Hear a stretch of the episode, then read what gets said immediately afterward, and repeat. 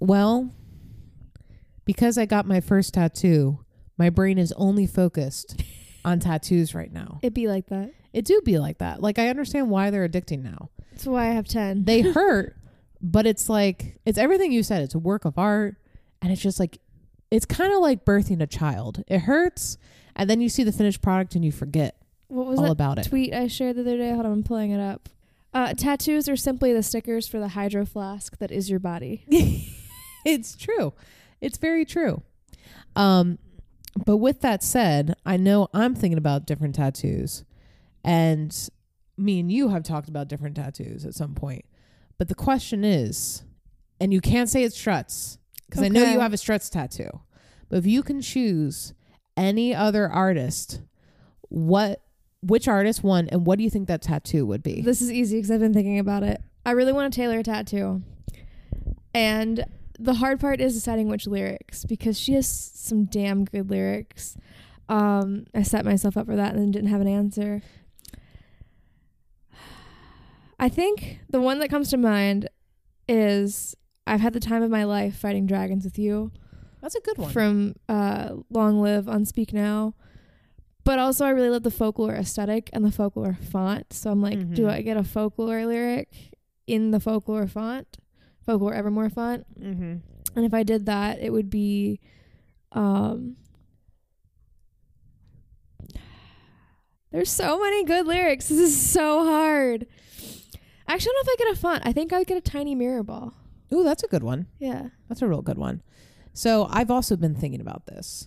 And because for me, like, I'm more imagery based, even though my tattoo is Yellow Rose with some words on it, but I really love imagery.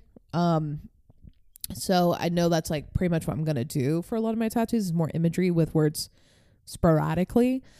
But with that said, it leaves a lot of like band logos, which for some reason, like, I'm just like, no logos. I can't do it. I just can't do it. And so I know there's like the Underoath has this O with the, it's like the Norwegian O with the slash through it. And then they changed that to a U with the slash through it. I can't do that. I can't do that.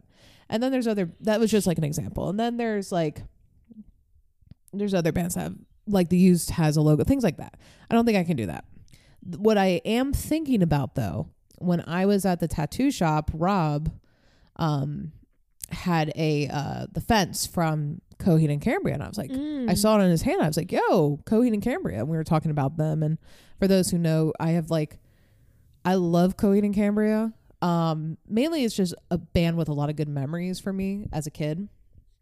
I really don't listen to a lot of their newer stuff, but a lot of their older stuff was like on repeat for me, and they're from my area. So that helps too. But I don't think I would get the fence tattoo because it's like the Harry Potter, like triangle. Let me get a Deathly Hallows tattoo, which I almost did at 18. Thank God I did not. Yeah. Right. And, I'm like, I don't think I can do that, but I am thinking about on their first album, Second Stage Turbine Blade. Second Stage Turbine Blade. They have this dragonfly that they used to use for their logo, and I think if I was to do a band one, it would be a dragonfly, like disguised in other elements. Yeah. So I would know what it meant, but it would still look like something that it wouldn't just be a, you know, it would be just it could have dual purpose. Yeah. So that's my answer. Nice. And with that, I'm Beth Ann. And I'm Leah. And this is She Will Rock You Tattoo Edition. Where are they getting a dub in a CBS executive meeting? No. Bitch, don't touch my thermostat. The ghost be like, hold up, before I haunt you, let me turn down the thermostat. Who is this band? We're on page 1, guys. This is She Will Rock You. You think there's ever gonna be an episode? Okay, I'm pitching this right now. Okay, we go to Dreamwalker Tattoo, which is our spot. Me and Leah both get tattoos there.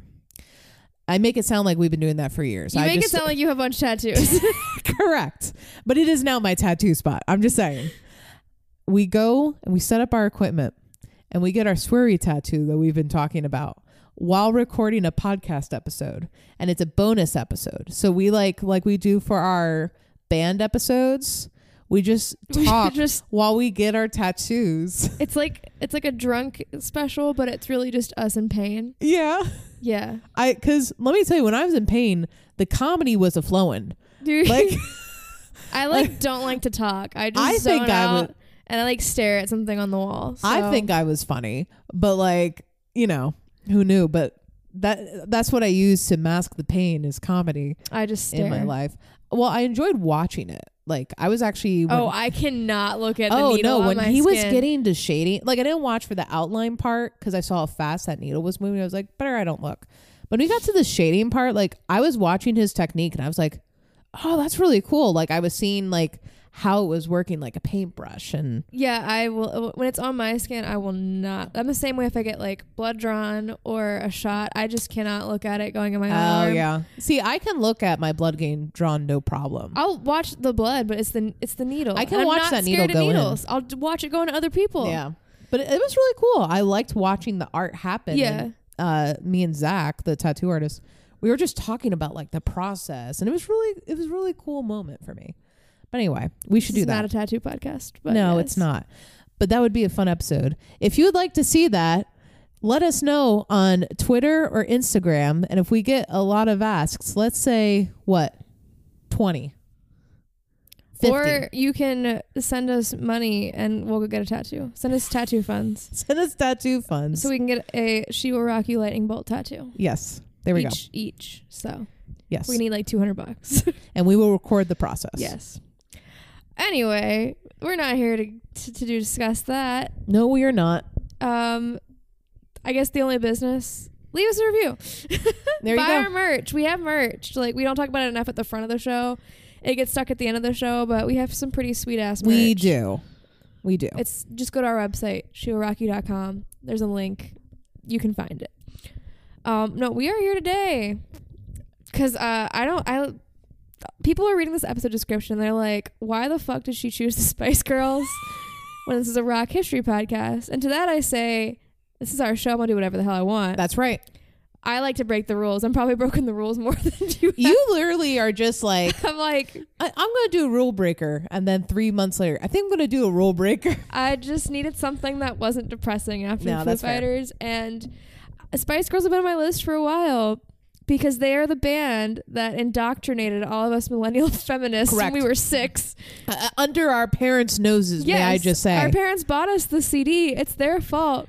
Yeah, correct. So in my opinion, for our generation, there is no other female artist that defined our growing up era, our baby years. Correct. On the elementary, yes, kindergarten to second grade, we were all bopping to Wannabe. We didn't know what it meant. No, but we were there.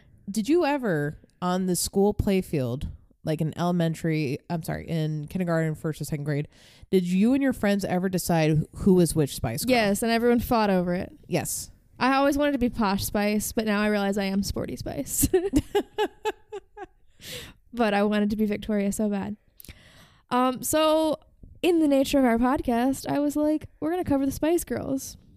And I honestly, even though I feel like I know of them and I know about them, I didn't really know about them. Yeah. Because I was too young to watch the formation. Other bands that I'm aware of, I've been alive to see them form and grow to fame, but I was very young when this band came about. So let us talk about the Spice Girls.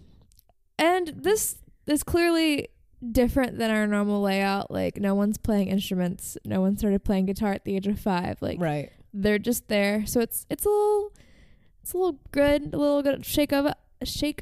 And we got some tea. That happens. Ooh. Things just happen in this story.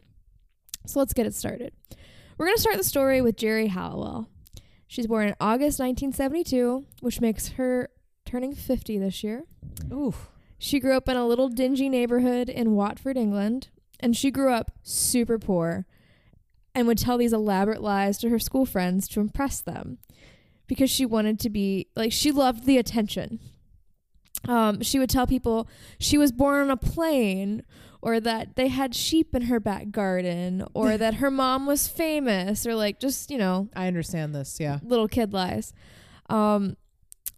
And she just wanted to be famous from the time she can remember, basically. Her father took her to a talent agency when she was 6, but he didn't ask her mother's permission to do so. Uh-oh.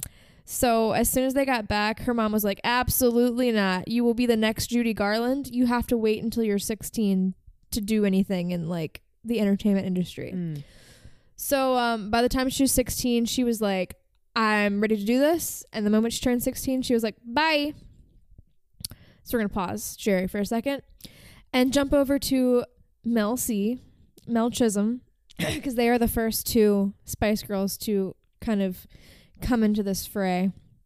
Mel grew up in a broken home in Liverpool.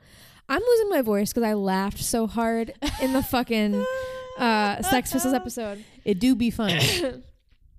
And for her, music was an escape. She grew up listening to her mom's Motown and Stevie Wonder records and just dreamed of being up on stage. So we're going to pause Mel and jump over to what's happening in London at the time.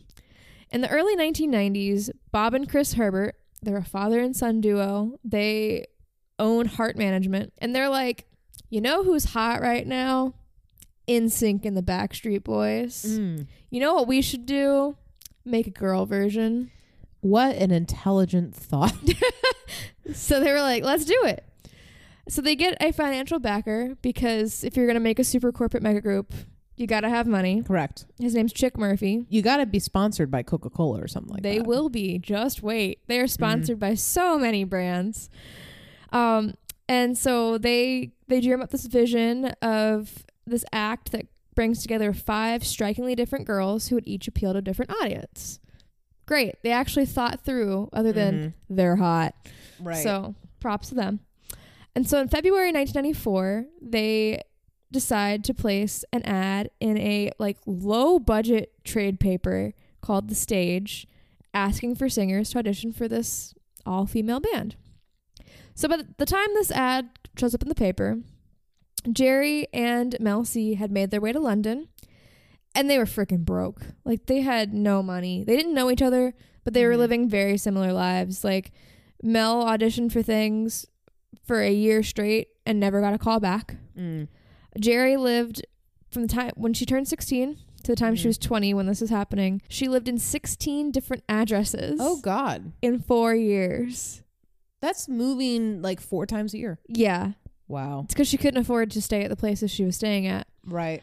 And she lived in some really sketchy situations, like living in a car or living on someone's couch or just like sleeping on benches. Yeah. But she was really too proud to ask her parents for help, because this is what she wanted more than anything. Right. And they kind of were like, you won't be able to do it. So in March of 1984, the two of them saw an ad for streetwise and ambitious females in The Stage. And so Melanie was like, you know what? I'm going to do it. So she did it. And she auditions with a version of I'm So Excited. Nice. And at this point, Geri, who's been trying so hard to be famous since she was 16, has already tried out being a Turkish talk show host. Oh, nice. I don't know why. Okay. She's not Turkish. She's British. A nude model. Okay. And an exotic dancer. So this was going to be her final shot at making it before she kind of gave up. Mm-hmm. And she wanted it to make an impression. So she walks in this room for audition, and she cannot really sing. Her audition tape is bad, like not great at all. But she just had this stage presence and this commanding personality that they were like, we can work with that. Right. We're going to make something happen here. And so the two of them get hired. They have to go through multiple rounds of auditions to come up with the other band members. Like, unsurprisingly, this cheap newspaper did not bring the best talent pool to the game. Thought? So a couple weeks, I think like 2 months go by before they find the other 3. So they finish out the group with Melanie Brown, Mel B, Victoria Adams, later Beckham, who they were, the 4 of them are about 18, 19-ish. And then they finish the group with 16-year-old Emma Button. I didn't know she was 16. She's 16. Wow. So they were like, we have this group. And they give them the working name Touch. I don't like that. No. A man came up with that. A man did come. I'm just saying, Backstreet Boys, NSYNC, classic. But then it comes to females and it's like, what is the most sexual thing? Most innuendo-based thing that we can think of? Touch. Touch. Touch. And so they put them into music industry boot camp. They start rehearsals around the clock, nonstop. Because, like I said, none of these girls are particularly talented. They're there. They're there. They very quickly were like, you know what? Backstreet Boys aren't talented either. We can make this work. It was, the band was less about skill and more about attitude. Yeah. And message. And then, so I watched the VH1 Behind the Special, and there was some journalists, because, you know, there's just random people in the documentary all the time. And one girl, just the greatest quote I've ever heard. If those girls were the best, you kind of wonder what other girls auditioning must have been. Oh my God. This is very much a Sex Pistols origin story. None of it's aesthetic based. The parallels are very weird. That's odd. Actually, after hearing the story. So that was the idea. That was the charm behind the Spice Girls, was that these girls were just like me and you and every girl out there on the street. Like, they're normal, they're approachable, they're nothing special. So in the spring of 94, they move all the girls into a house in London to put them into this boot camp. They undergo constant vocal, dance, and songwriting coaching. They would perform small showcases here and there, like, as they progressed. And these are just all over the fucking place, because they don't have a theme. They don't know what they're doing. They're all just still trying to learn dance steps. And one of these showcase performances, the group added a rap section to a song for, like, literally no reason. The songwriter got so mad that they made this change without asking, that they were like, nope, you're going to songwriting lessons. If you're going to do this, you got to do it properly. Yeah. And then during one of those songwriting sessions, they wrote a song called Sugar and Spice, which inspired the name Spice Girls. So let's go back to this house that they're all living at. The theory here, which was, you know, created by men of Heart Management, of course, was that if they lived together, they would be creating a sisterhood and really bond together. Like Sisterhood of Traveling Pants. Yes. But what happens when you put 5, 19 to 15-year-old girls together in a house? Cat screeches all around. Also, none of them had ever lived alone, except for, like, the 4 years that Geri was basically homeless. And no one knows how to cook. No one knows how to clean. Uh-oh. No one knows how to do laundry. So it's just like disgusting pigsty. There's no food in this house, but they're making it work. Like, they're just existing on vibes at this point, basically. Yeah. Because they have no money, no contracts, and no financial backing at this point. Which, if you ask me, is fucking sketchy, but okay. You may remember, they have a financial backer of this project. Like, that's what started this whole thing. Chick Murphy, this is such a douche method of management. He insisted that each of the girls were individually expendable, so he didn't give them a contract to motivate them to work harder. I hate that. Me too. Because they would never do that with a dude. No. They would give him like $10,000 to sign. Yes. And then another like $20,000. Yes. They would have believed in that this idea was going to work. So fuck him. So they go like months, like almost. So they move into the house in March. We'll say it's like September now. 6 months without a contract, but they're working like their asses off, learning skills they don't have and trying to make this work. Oh, and they're fighting all the time. Yeah. Because they're teenage girls. Geri and Mel C were the two strongest forces in the group. And all the girls later would say, like, if they were together on an idea, like, it was full steam ahead, let's go for it. But if they disagreed, it was a nuclear meltdown that would halt production and like nothing would get done. You know, typical teenage girl stuff. Right. So in November, Chris Herbert, Heart Management, finally does something worthwhile. This is 8 months after they've moved in together. He organizes a showcase outside of Heart Management. So this is like for other industry professionals to kind of get a peek at what they've been doing in here.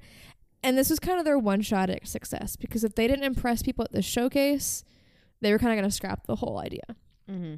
So you do the showcase and nothing really happens in the moment, but Geri is very much the ringleader. She kind of makes it. She's the oldest. She makes decisions. She's the fiery redhead in charge. She kind of confirms her suspicions at this showcase that, you know, our manager sucks. Mm. And we can maybe have a shot at this if we got a better manager. So in January 1995, they pack up all their demo tapes, don't tell anyone, and sneak out of the house in the dead of night to go make it on their own. Oh, I love that. They said, fuck y'all. They somehow scraped together enough money on their unemployment checks to travel 200 miles to Sheffield. And they meet a guy named Elliot Kennedy, who was this fantastic, well-renowned songwriter who, for some crazy reason, agreed to take them under his wing and like help them out. Nice. But they still didn't have a contract. So they're like, what's going on? How are we going to do this? And it was really hard for them to get a contract, because it's not that they weren't pursuing getting a contract. It's, this is 1995. Like, boy bands are everywhere. Right. And they're doing really well. So none of the labels want to take the risk of a girl band doing well. They're like, we're going to stick with our tried and true formula. We're going to find four mediocre white boys and just slap them on a stage and pay them a shit ton of money. Yeah. And so that made them really mad. And they were like, you know, we're going to do something about this. So when we get signed, we're going to make this into like a girl power movement thing, because we can do it just as well, if not better, than these boys who are getting signed. Absolutely. And the long search for a manager finally pays off in March of 95. So they've been at this for like a full year at this point. They get the attention of Simon Fuller. Oh. Who later goes on to make American Idol. Right. He knows what he's doing. And he has a vision for the girls. And within a couple months, he convinces Virgin Records to sign them. And they get to work on their first single.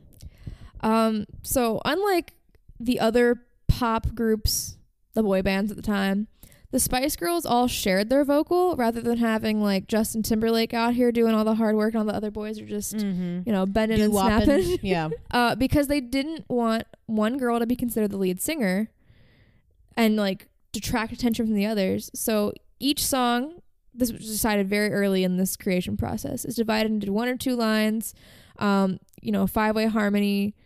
They very early got a lot of criticism for this, because they're like, well, who's the lead singer? Who do we pay attention to? It's breaking the system. Yeah. And they were like, no, that's not the point. We want to this all in it together. Like, we are one unit working together to create this one vision, which I never really thought about in depth, but it makes total sense. Mm-hmm. And I respect them for it. So very quickly, they released Wannabe. You know, you may have heard of it. In June 1996. And of all the bands we've covered on this show, go ahead. So this is the definition of overnight success. Birthday parties were never the same. Never the same. If you and your friends were not choreographing a dance to this, what were you doing? On a cassette. Yes. On a cassette. Yes. Because one person brought the cassette over. Yes. I think I had a CD, but I know people had the cassette. Mm-hmm. This was the first ever single by an all-girl group to debut at number one on the British charts. And after that, literally everything changed. The song hit number one in 37 countries, including 4 consecutive weeks atop the Billboard Hot 100 in the U.S., which made them the not only the biggest selling debut single by an all-female group, but also, as of, you know, the time that I'm writing this, the biggest selling single by a female group of all time. Hell yeah.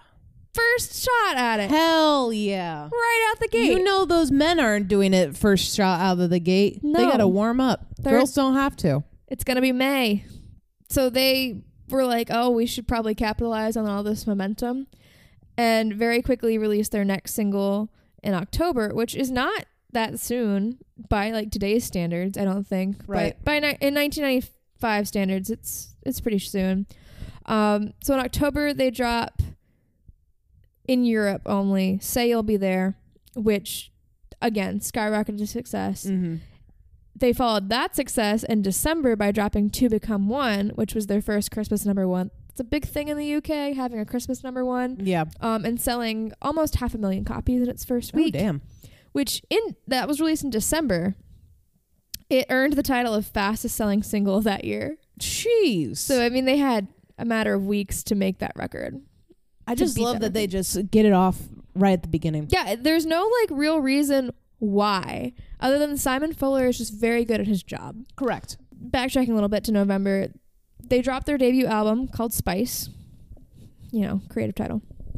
And it also tops the charts and becomes an instant smash. It sells 22 million copies worldwide. In total, it sold 3 million copies in Britain, making it the biggest selling album of all time in the UK by a female group. It's been certified 10 times platinum. Jeez. Peaked at number one for 15 non-consecutive weeks. In Europe, the album became the biggest selling album in 1997 and was certified 8 times platinum in that year. Holy cow. By the whatever industry does that. RCAA. No, this is the IFPI because it's not the Recording Academy of America. Oh, well, yeah, that makes sense. And they unleash a horde of screaming girls. Bring out the horde. But unlike the predecessors that got this treatment, where, you know, like the Beatles, it's not teenage girls, it's little girls. That's right. Like 5, 6, 7, 8-ish girls, because their songs aren't sexy. They're not trying to be like, go fuck a man. Mm-hmm. They're just like, you know what? You can do whatever you want. And you know what? If you want to be with me, you got to come through my friends first. Hell yeah. And they were the first band to like ever do this, which I don't know why it took till 1997 to do this, but you know, whatever. 1995. So their lyrics promoted female empowerment and solidarity, and were one of the first groups to kind of target this younger demographic. Mm-hmm. Lucy Jones of The Independent, I think that's a newspaper, said that, you know, their lyrics were active rather than passive. They're grabbing things, laying them down, all the things that little girls were taught to never do. You know, stop right now. Thank you very much. Who do you think you are? Mm-hmm. I'll tell you what I want, what I really, really want. And there's a book called What Would the Spice Girls Do? How the Girl Power Generation Grew Up, that found that even when the Spice Girls sang about romance, the message is like non-committal. Like, you don't have to marry this dude. You can just kind of flirt with him a little bit, right? And break up with him. Where everyone else in the 90s is singing about unrequited love and breakups. This love is forever. Yes. And all that kind of shit. Like, they're like, no, you don't actually have to do that. Man, this brings me back. I just had a memory of a Girl Power poster I had in my room. Was it from the book fair? Probably. Yeah, I think we all had that poster. Yeah. This is also a 90s nostalgia podcast today, guys. Correct. So they get the Beatles treatment literally overnight after their first single, which they actually called Spice Mania. And we'll get to what that inspires. So Simon, genius man that he is, decides, okay, you're called the Spice Girls. You each kind of need your own personality. This is after the debut album drops, which I think is fascinating. Yes. Interesting. I always assumed that they came first. Right. So we have bold, red-headed, large personality-ed Geri. She becomes Ginger Spice. She's known for her bright red hair, feistiness. She's the one with the sex appeal and the flamboyant stage outfits. She's also deemed like the leader of the group and the one that the media pays the most attention to, which we'll talk about in a little bit. Mild, sweet, baby-faced 16-year-old Emma, 17 at this time, becomes Baby Spice. She's the youngest. She wore her long blonde hair and pigtails a lot, wore pastel, especially pink baby doll dresses, platform sneakers, has like this innocent smile. But in all their interviews, she was always the first one to make inappropriate comments. A quick-tempered Mel B becomes Scary Spice. That was me. Which... people always have an issue with the word Scary Spice. It's just because she's known for her in-your-face attitude, loud Leeds accent, her pierced tongue, and she had the leopard print dress. Yes. Mel C actually was a like formally trained gymnast, so she became Sporty Spice. She usually wore a tracksuit paired with athletic shoes, wore her hair in a high ponytail, showed off her tattoos and her tough girl attitude, and got to showcase her athletic abilities on stage by doing back handsprings and high kicks. And then finally, we have Victoria Adams, the only one of the five who grown up rich and not like in poverty. Mm-hmm. She was Posh Spice because she had money. Right. She had her little choppy brunette bob. She was kind of the like one that would stand back and didn't demand all the attention. Right. She always posed with her signature pout, and she had like the little black dress form-fitting outfits. So let's go back to Spice Mania. In Britain, girls as young as 3, 4, and 5 are begging their moms to buy the CDs in store. Come on, Mom. And the record label had never seen anything like it. Like, they're used to marketing to teenagers, mm-hmm. not to 3-year-olds. But you go where the money is. 3-year-olds know what they want, what they really, really want. They really do. So because of this, the band brought on an unprecedented number of corporate sponsorships. The likes Kiss would drool at. Spice Girls biographer David Sinclair said, "So great was the daily bombardment of Spice images and Spice product that it quickly became oppressive even to people who loved the group." Like, if we ever talk about overexposure, which we talked about, like, mm-hmm. Spice Girls hit it on album 1. Like, they needed to cool their jets a little bit, I think. It was so bad that they ended up parroting themselves in the music video for the song Spice Up Your Life, which I don't know if you remember it. I think I remember that. It's a futuristic dystopian city covered in billboards and advertisements for their own band. And skipping ahead a little bit, when they go on the North American leg of the Spice World Tour in 1998, they open up a whole new world of advertising for like arena shows. Before this, no one had ever put advertising in a show. Like, you remember they don't do that. That was the first almost like product placement. Yeah, like in the show. So they don't do it so much now, even in arena shows. But I remember when I went to go see Britney Spears, they play like on the jumbo screens in the stadium. There's a video before that's just looping. Yeah. So it'll be like the Coca-Cola logo or the Apple logo. Mm-hmm. No one had ever done that before the Spice Girls, and like Simon Fuller was like, cha-ching, money eyeballs, because no kidding, he saw. You think the Beatles would have sponsored Wheaties?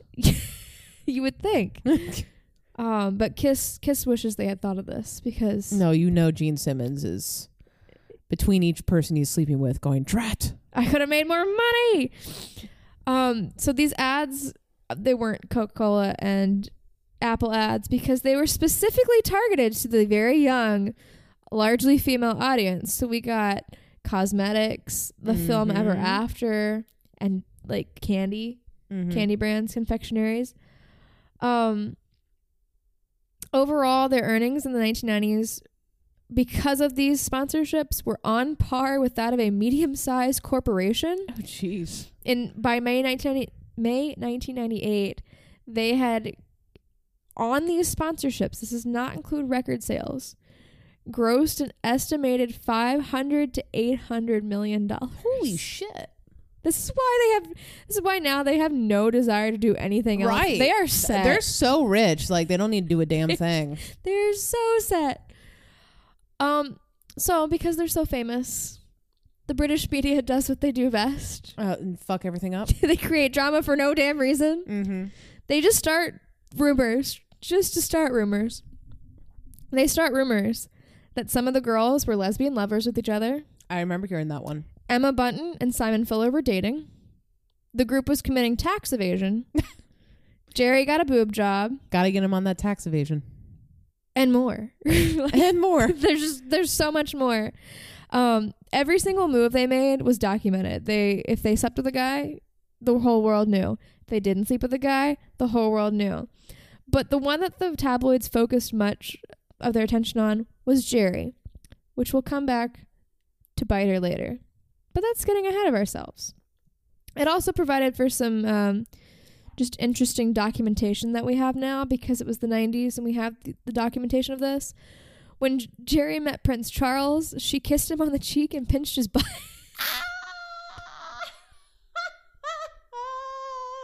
Get it, Geri. And then she wouldn't curtsy for the queen because her top was so low. She didn't want her boobs to fall out. Oh my gosh. What did she do? She just, like, I don't know. Stood there? Apparently it caused quite the hubbub in the British tabloids. You have to curtsy to the queen. That's like rule number one. And they're British, which is the funniest thing. Like, I could see an American band going over there and being like, I'm not going to do it. I'm too cool for that. But, like, they're British. Yeah. It's funny to me. So by early 1997, they've conquered Britain. And they're, you know, looking to do the same in the U.S. Mm-hmm. The classic story we've covered a million times.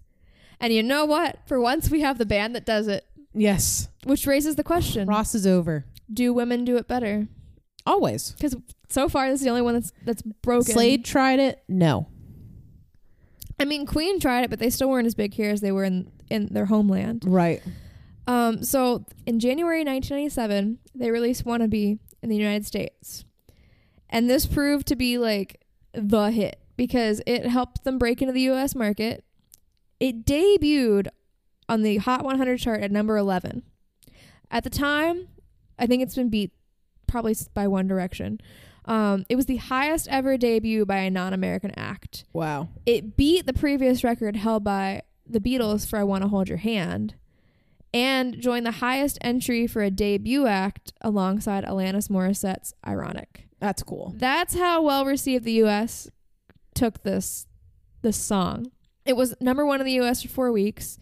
And then in February, they released Spice in the U.S., which I gotta say, I'm so glad we are over the era of albums only being available in specific countries. Because I would die if I could not stream my UK or have access to my favorite UK artists.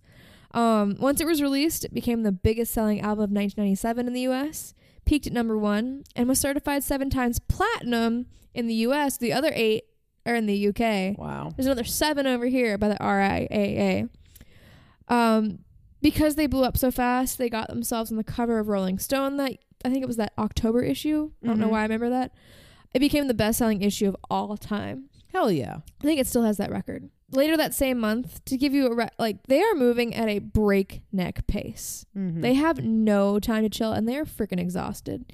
So that same month, after they're blowing up over here, they perform their song "Who Do You Think You Are" to open the 1997 Brit Awards, and this is where Geri Halliwell walks out wearing a Union Jack mini dress, becomes one of the most iconic outfits of all time. The outfit. The outfit. You cannot think of Spice Girls without thinking of the outfit. Later that same month, they released their first book, Girl Power, because what else would it be called? Of course. Which is considered the Girl Power Manifesto, launched only at Virgin Megastores. It sold out its initial print run of 200,000 copies within the day. Jeez. And it was eventually translated into more than 20 languages. Wow. In April... we're only in March of 97. That's crazy. In April, they released 1 hour of Girl Power, which is like a DVD accompaniment to the book. I love when things did that. I miss those days. Those were good ass days. This is off topic, but remember when McDonald's used to have VHSs at Halloween? Yes. Fucking love those shorts. Those were so... And you'd get them like you can get them for like $5 with your Happy Meal or something like that. Yeah. Make McDonald's great again. Those were good days. So they released this video. It sold 500,000 copies in the UK in 2 months, becoming the best-selling pop video ever. And the video itself was eventually certified 13 times platinum. Holy crap. Just more than their own album. Literally, they could just, sit there. They had the Midas touch. Yes. They could breathe on something. Touch. It was the Oprah effect times a million. Mm-hmm. So that summer they were like, I guess we got to release another album and capitalize on the success because we have no chill and no one will let us breathe. They start working on this, and a couple days they finish the album. A couple days before it comes out, they fire Simon Fuller. Oh, okay. Out of the blue. Was not expected. Which, of course, fuels new rumors that things between him and Baby had gone sour, and that's why they were doing it. But they, the public-facing story is that it had been 4 years since the band had formed, and they just wanted complete control over their music and their career, and that was how they planned on getting it, was getting rid of their manager? I don't quite understand that, but I get it at the same time. Yeah, like, more power to you for having control and ownership over your music, but you need a manager. Yeah. I have no manager. I cannot be managed. But this was seen as the ultimate girl power move because they didn't need a man to be in control and tell them what to do. Mm. Fair.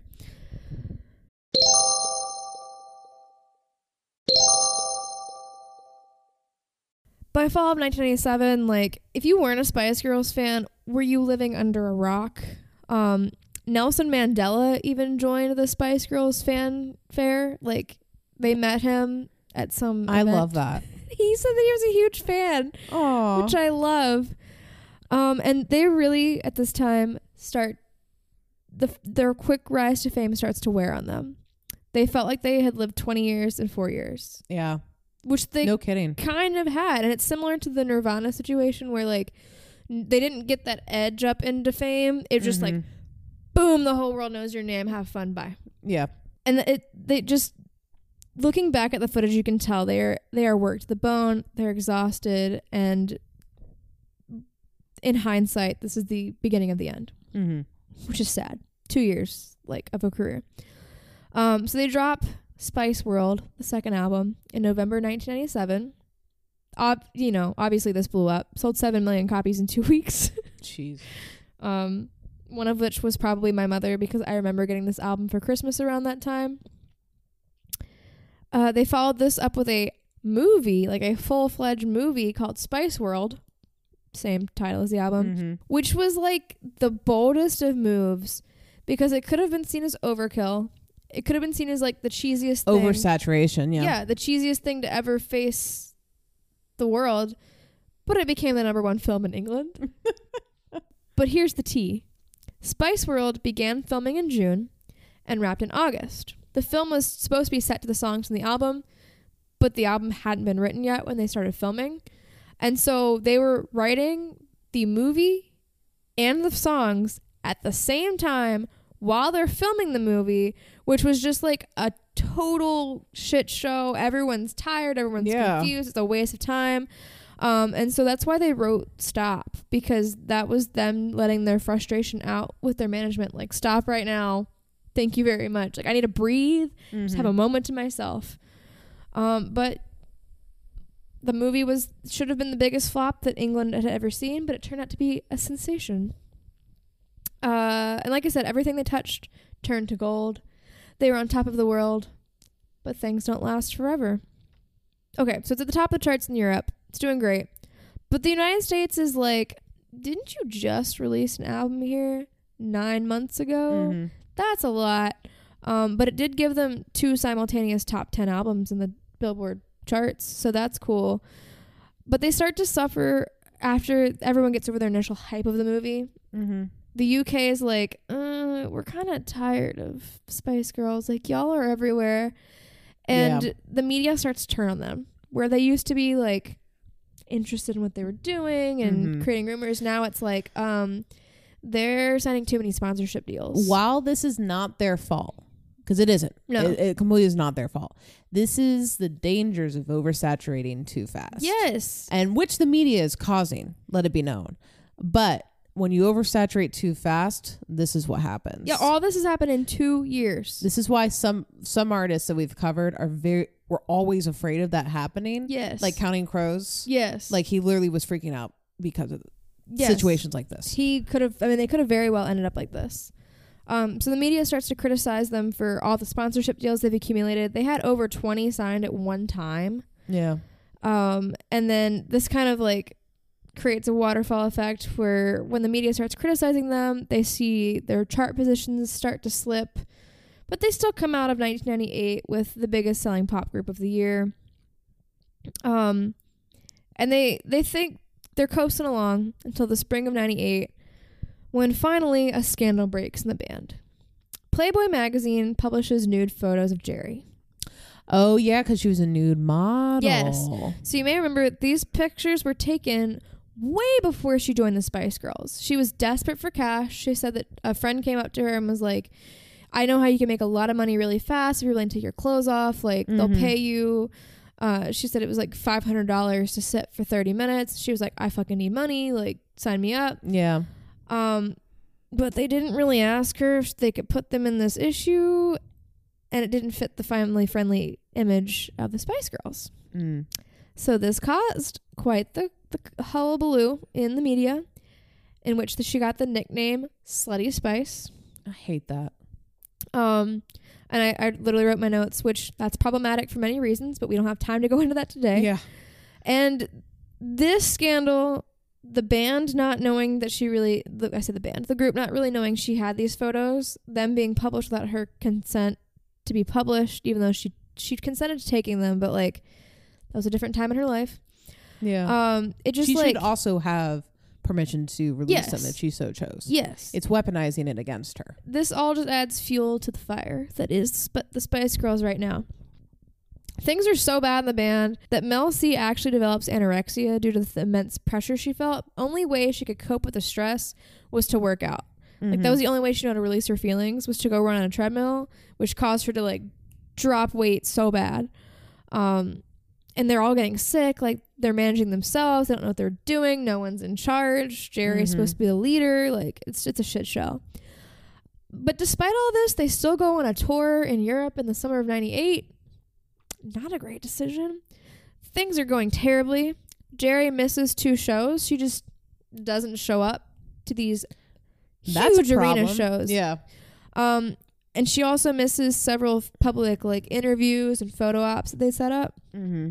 And she just starts telling people, like, once we finish this American leg of the tour, I'm going to quit.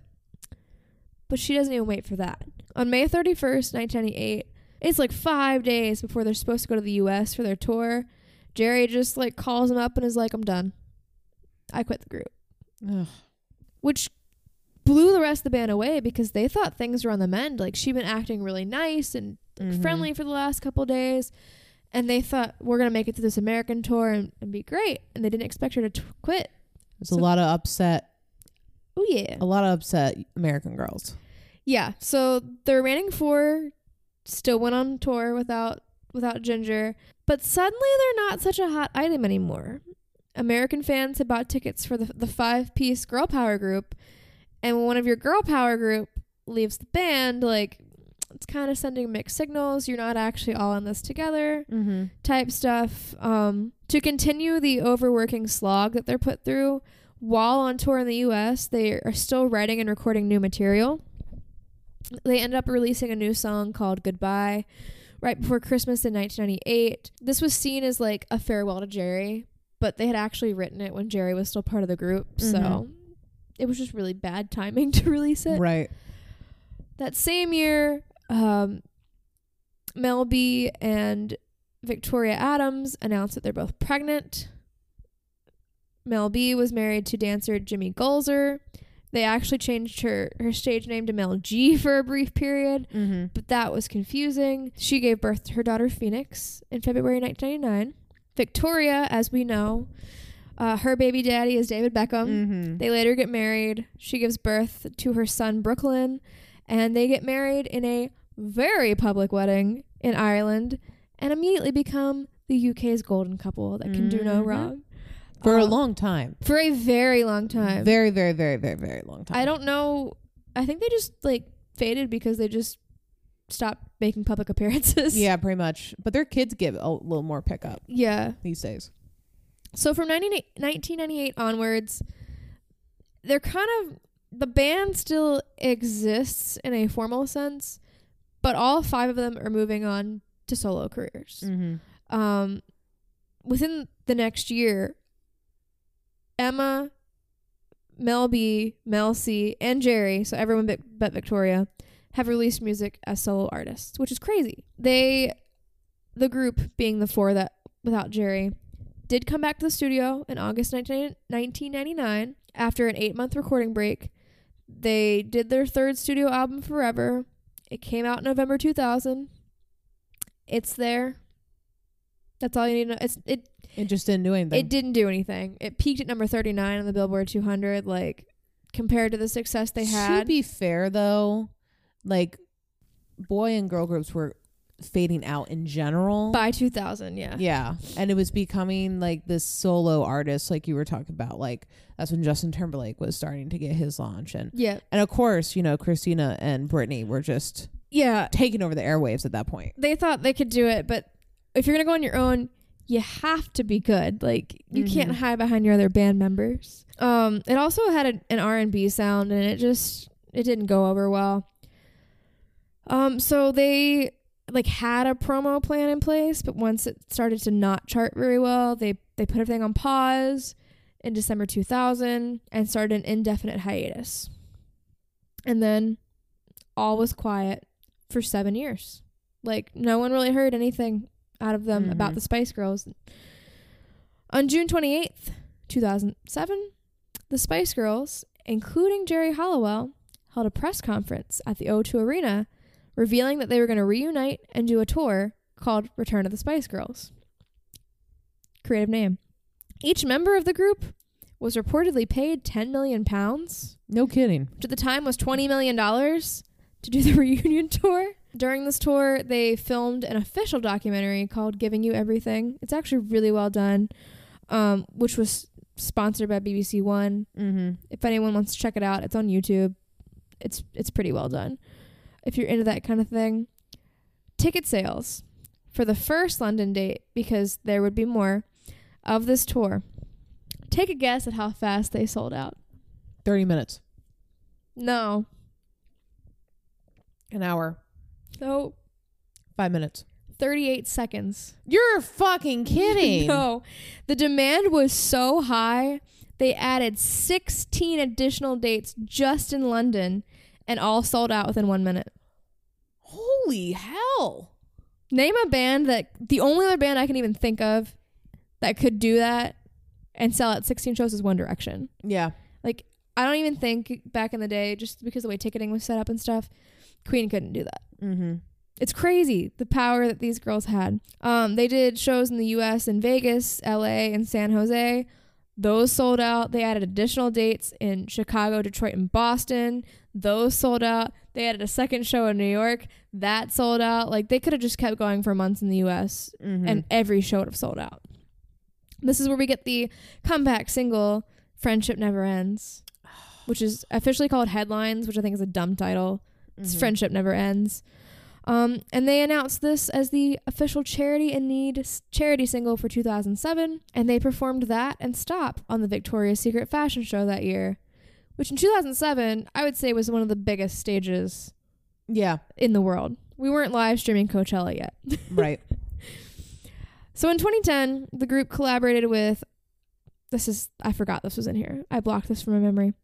They collaborated with Fuller, Jodie Kramer, and Jennifer Saunders to develop a Spice Girls stage musical, Viva Forever, similar to Mamma Mia.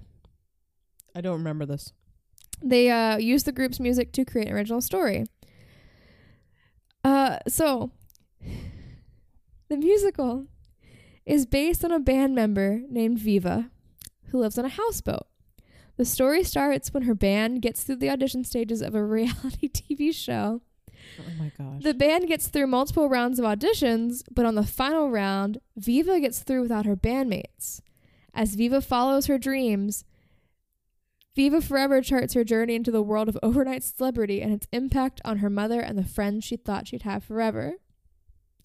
When the show first opened, it included 23 musical numbers. 23? That's too many. That's a song like every 3 minutes. It's just songs, I feel like. It obviously featured some of the Spice Girls' biggest hits, including the mashup of Mama and Goodbye, as well as two solo songs, I Turn to You by Mel C and Look at Me by Geri Halliwell. Don't know why they're in there. So if you're thinking, wow, that sounds bad, please know you're not alone. The Daily Telegraph wrote, I'll tell you what I wanted, what I really, really wanted. I wanted this terrible show to stop. Viva Forever has... That's a good joke. Viva Forever has absolutely no redeeming features whatsoever. The show is not just bad. It's definitively, monumentally, and historically bad. And in The Guardian wrote, "The real problem is the songs. For one thing, there aren't enough memorable hits in a career that lasted for 3 albums to support 2 hours of theater." Right. Which is fair. It did not make it past the trial stages. I'm sure. But I had to include it because it sounds terrible. I would love to hear a cast recording. Just once. So in August 2012, the London Olympics happened. I remember this. And despite, like, no Olympic opening ceremony has topped the moment the Spice Girls walk out completely unannounced. Correct. And do a medley of Wannabe and Spice Up Your Life while zooming around that little car. Like, yep. It was just... Yep. And don't forget, Mr. Bean was there playing the piano. I forgot he was there. This became the most tweeted moment of the 2012 Olympics, garnering 116,000 tweets per minute. No kidding. I remember watching that, and I was like, "This is monumental. What is happening?" It was. I still watch it. And I'm just like, "Yeah, that slaps. Like nothing will top this." In July 2016.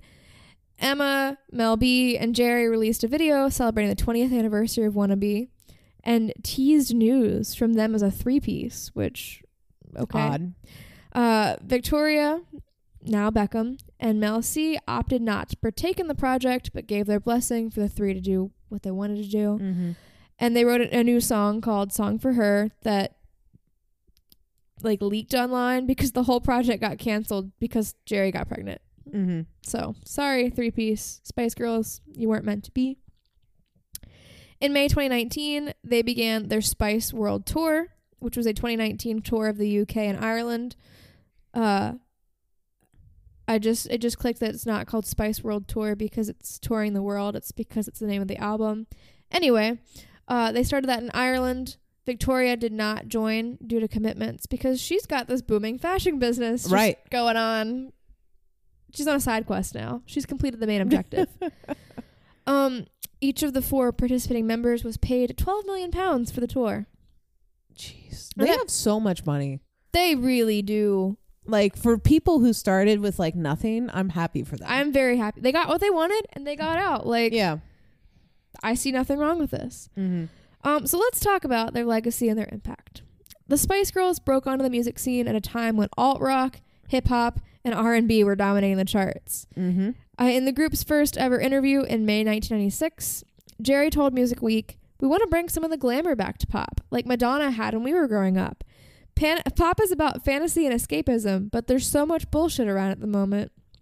Music was very serious in the early 90s. Mm-hmm. We needed some fun up in there. And they obviously are the ones who have paved the way for girl groups and most female pop singers who have come after them. 100%. Unlike previous girl groups such as the Andrews Sisters, whose target market was males, the Spice Girls... In the 40s? Yeah. Oh, yeah. Yeah, yeah, yeah. Like, I didn't know if you were talking about those Andrews Sisters. Yeah, traditionally, up until this point, women have made music for men. Right. Spice Girls redefined the girl group concept by making music for young girls and for women to empower them.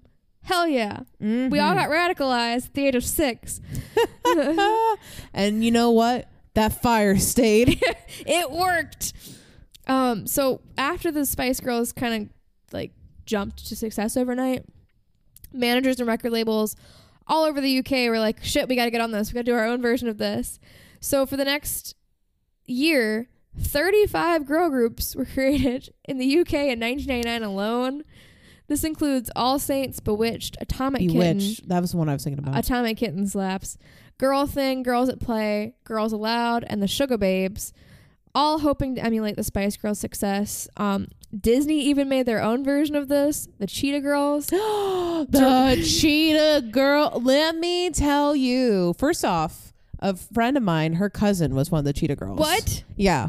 I idolized this Cheetah Girl. I can't think of her name right now, but she had the curly golden hair. Mm-hmm. That one is her cousin. But yeah, like the Cheetah Girls, that album. It still slaps to this day. It was perfect. I throw it on sometimes. That is a direct response to Spice culture. We're still seeing the influence of the Spice Girls in modern day girl groups, such as the Pussycat Dolls, Little Mix, Fifth Harmony, and Haim. Mm-hmm. Even solo female artists are, like, people who are coming out now are citing Spice Girls as one of their biggest influences, such as Jess Glynn, Foxes, Charli XCX, Rita Ora, Billie Eilish, and Beyonce.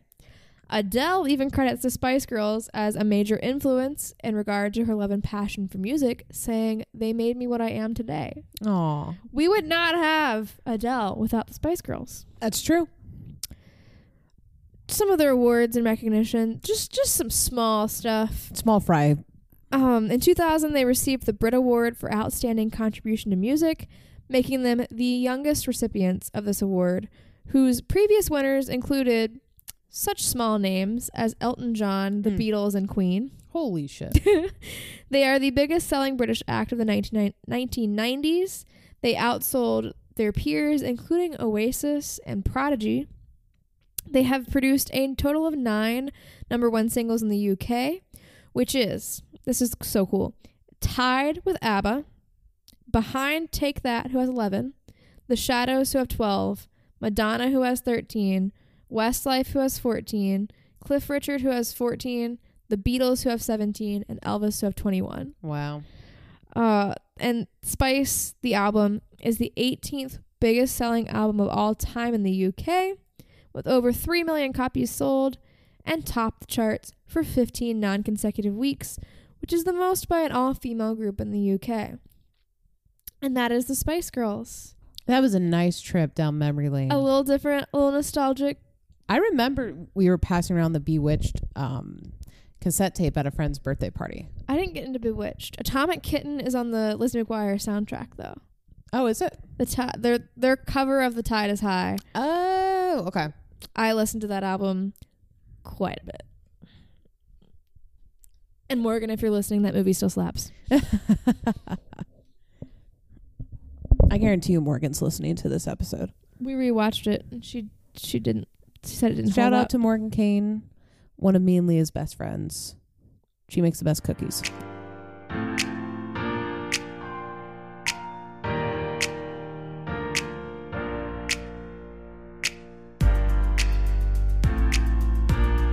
Thank you for listening. You can leave us a review on Apple Podcasts, Spotify, and Good Pods. Special thanks to Death of Fawn for our intro riff, which sounds really weird putting in a Spice Girls episode, but we're going with it. You can visit our website at shewillrockyou.com. There you'll find our social information, show notes, contact us, and some merch. Maybe we'll make a Girl Power shirt. Who knows? Other than that, don't do drugs. Don't do drugs.